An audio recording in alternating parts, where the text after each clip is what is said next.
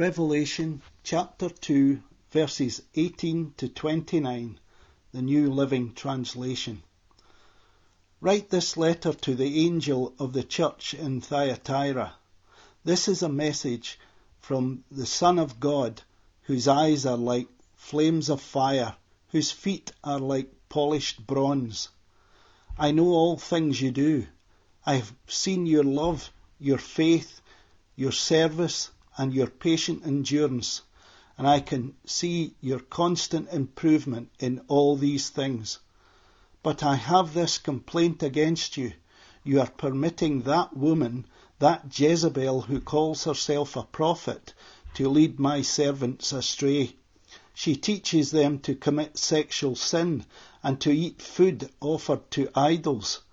I gave her time to repent, but she does not want to turn away from her immorality. Therefore, I will show her, I will throw her on a bed of suffering, and those who commit adultery with her suffer greatly unless they repent and turn away from her evil deeds. I will strike her children dead. Then all the churches will know that I am the one who searches out the thoughts and intentions of every person, and I will give to each of you whatever you deserve.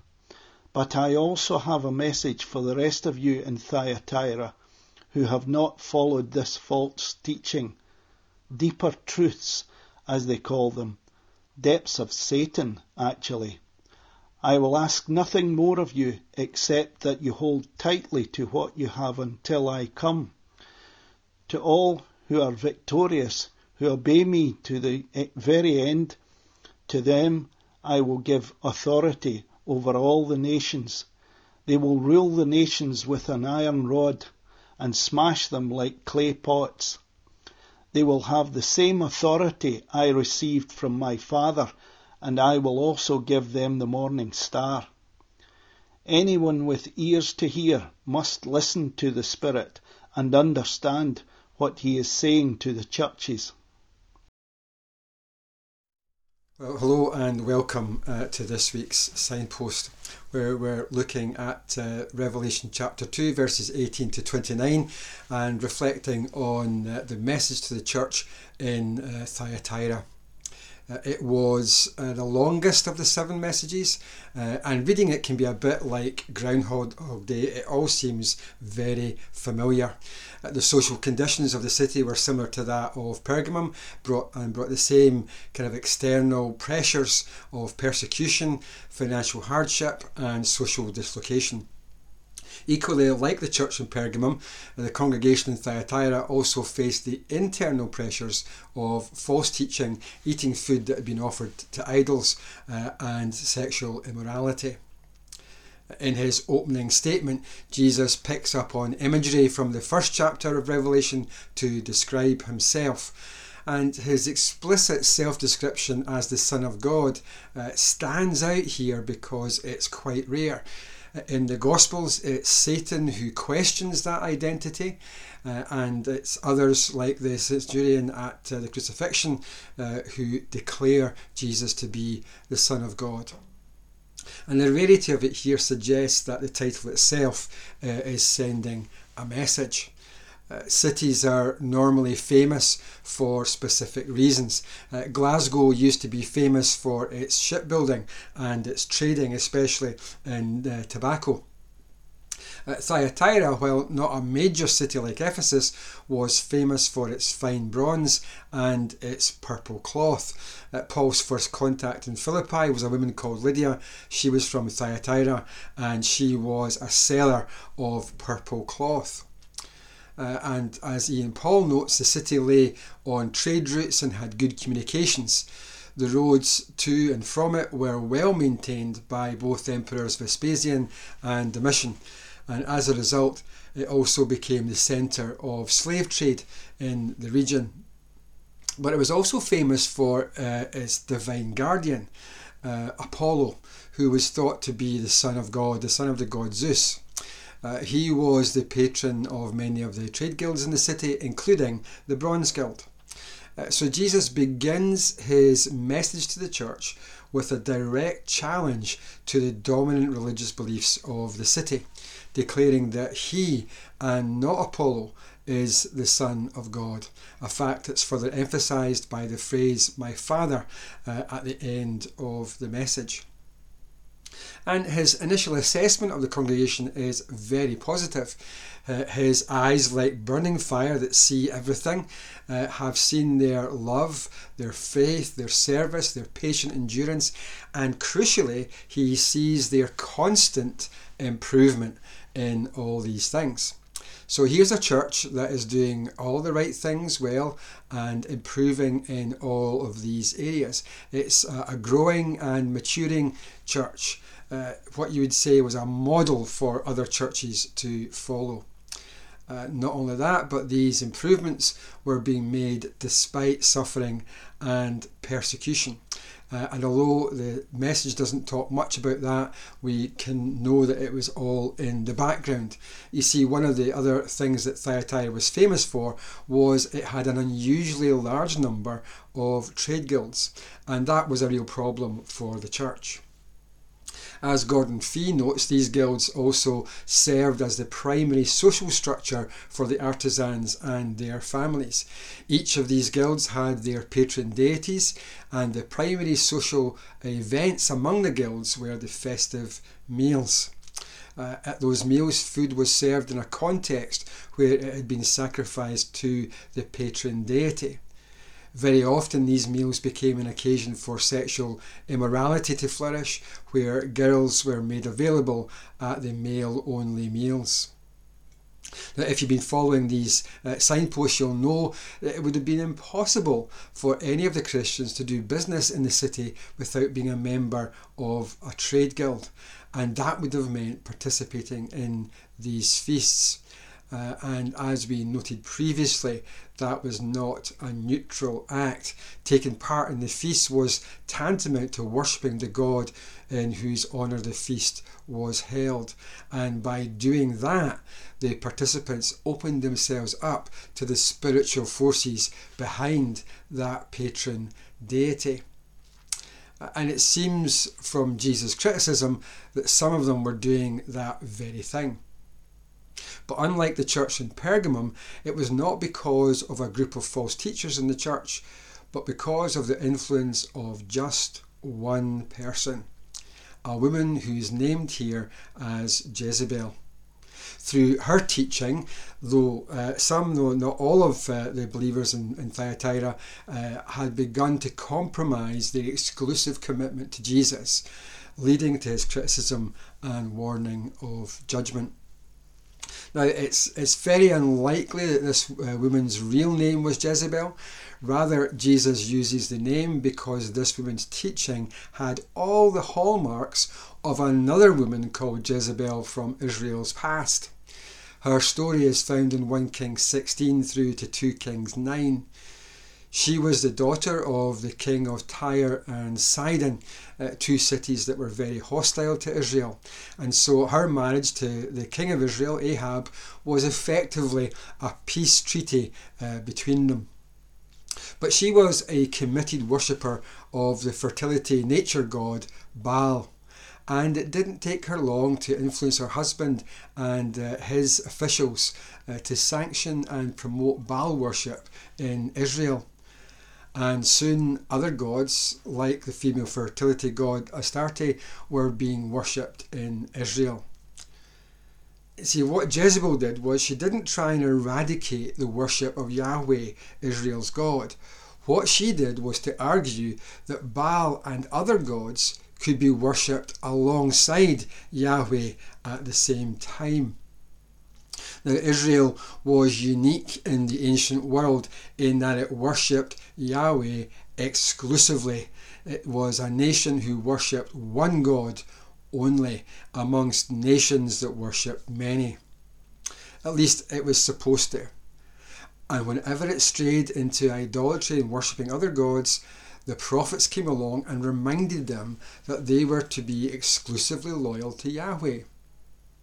The founding command of the Ten Commandments it states it explicitly you, sh- you must not have any other God but me.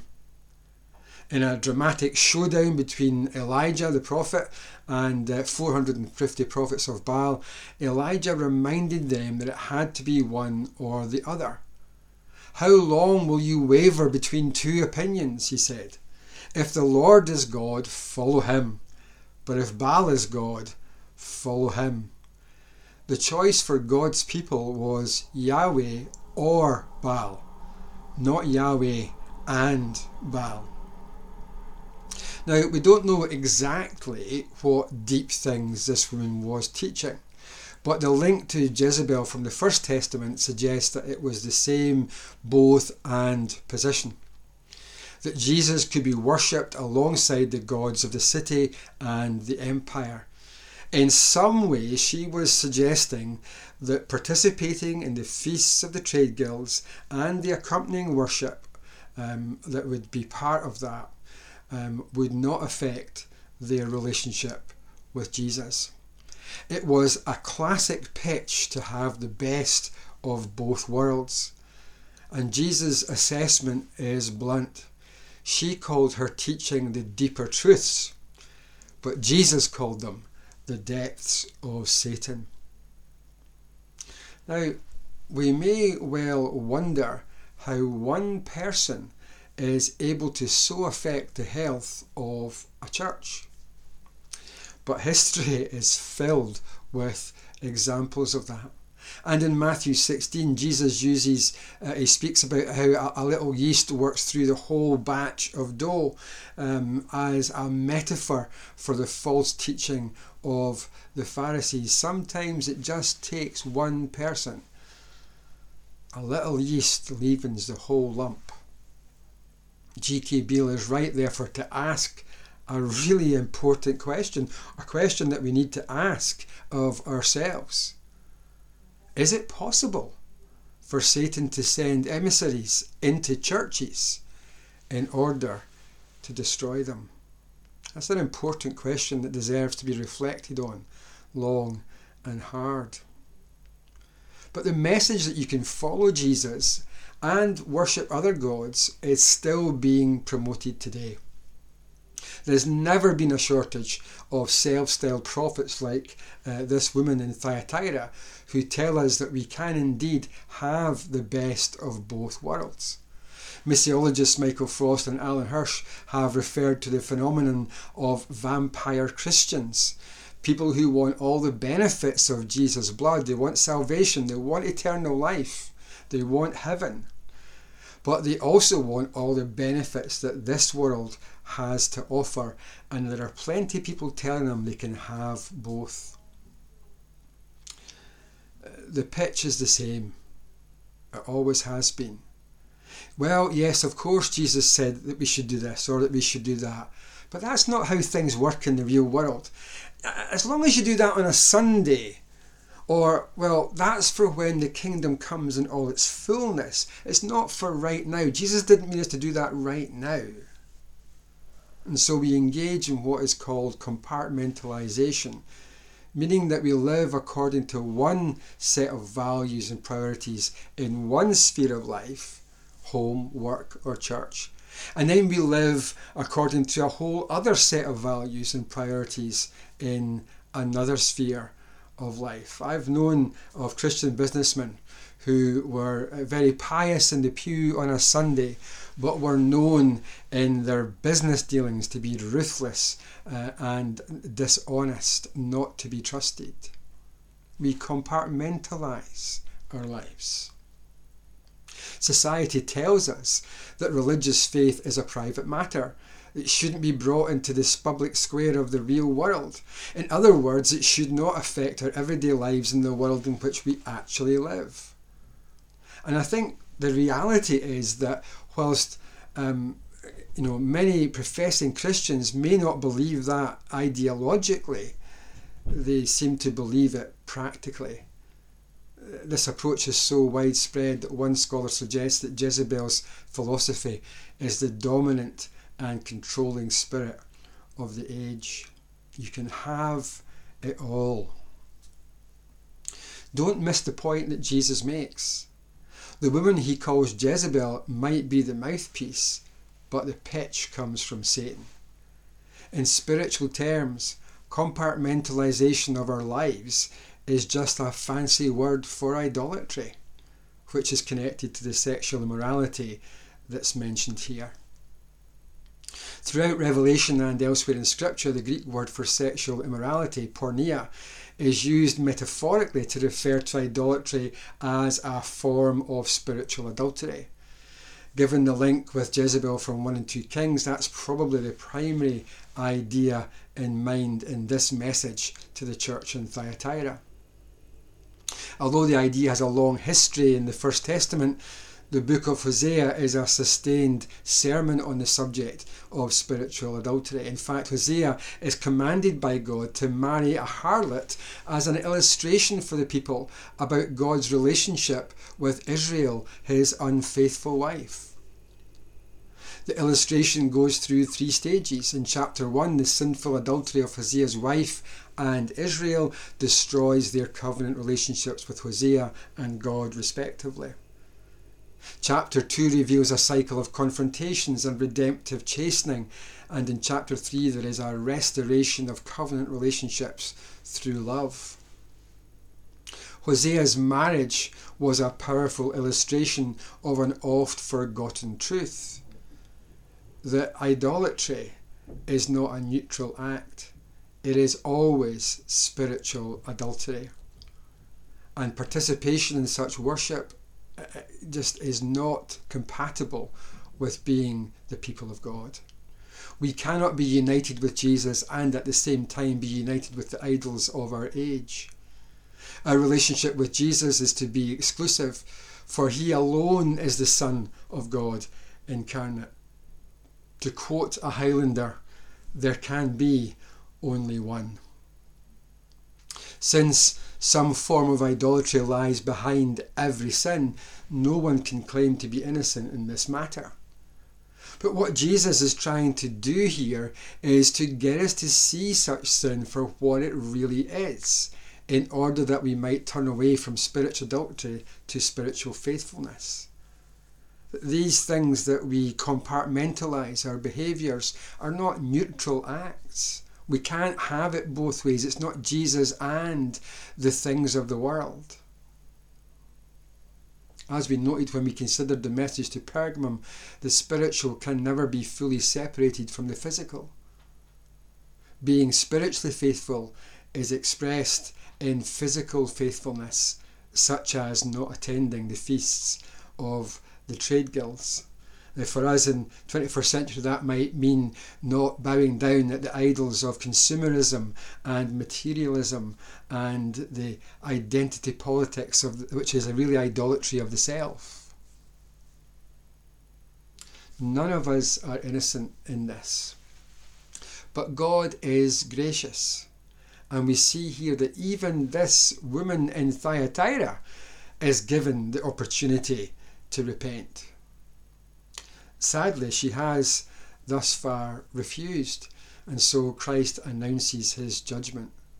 Not only will this woman be punished, but all who lie with her, that is, all who go along with her teaching, will be struck dead unless they repent and turn away from her evil deeds. If the judgment seems severe, we should note that its purpose is not punishment but repentance. And it will also serve to remind the churches that Jesus will give to each one according to their deeds. Darrell Johnson comments that these words ought to fill us with what Scripture calls the fear of the Lord. Jesus is saying here that he respects our free moral choices. He honours the decisions that we make. If we do the deeds of Jezebel, we will inherit the consequences of her deeds. But if we do the deeds of Jesus, we will inherit the consequences of his deeds, being one with him in the love and joy of his Father. We should also note that the focus of Jesus' complaint against the church in Thyatira is that they have tolerated this woman and her teaching. In other words, they've allowed it to flourish unchecked. They've let her have her say, they've not stopped her as I heard recently on one uh, podcast, we become what we tolerate. Tolerance is the most prized virtue of 21st century Western democracies. Um, to be labelled intolerant is to be cast out from all that is good in society. The great irony of the gospel of tolerance is, of course, that it is often a mask for the deepest intolerance. As philosopher Karl Popper has noted, there is a paradox at the heart of tolerance that states that if a society is tolerant without limit, its ability to be tolerant is eventually seized or destroyed by the intolerant in that society. He concluded that in order to maintain a tolerant society, society must be intolerant of intolerance. It's a paradox that no one in our society seems to have been able to solve. The fact is that tolerance has a dark side. It is good to be tolerant, but not all that we are tolerant of is good. And it's God who sets the standard. As the psalmist reminds us, God is good and all that he does is good. Fortunately, not all the believers in Thyatira went along with this woman's teaching, and Jesus exhorted them to hold on to what they had. Given that the teaching they had rejected was to follow Jesus and worship other gods at the same time, what they had uh, was a commitment to exclusive allegiance to Jesus. And if they hold tightly to that exclusive allegiance right to the end, then they'll be given authority to rule the nations, but even more importantly, they'll be given the morning star. Jesus refers to himself by this title in Revelation 22 and 16. And as Beale notes, it's a symbol associated with the messianic reign which has commenced with Christ's resurrection. Ultimately, if we remain obedient to the very end, we get Jesus. The word translated as victorious is used in all seven messages to the churches, but it's defined here as obeying his words until the very end. To live in obedience to the words of Jesus is to find yourself at odds with the world around you. It is to be rejected, to lose out financially and socially in this world. But it also means that in the world to come you will reign with Jesus. No wonder Paul says in Philippians 3 and 13 uh, that he focuses on this one thing forgetting the past and looking forward to what lies ahead. I press on to reach the end of the race and receive the heavenly prize for which God, through Jesus, Christ Jesus, is calling us. Keep your eyes on the prize, and may God bless you in the week ahead.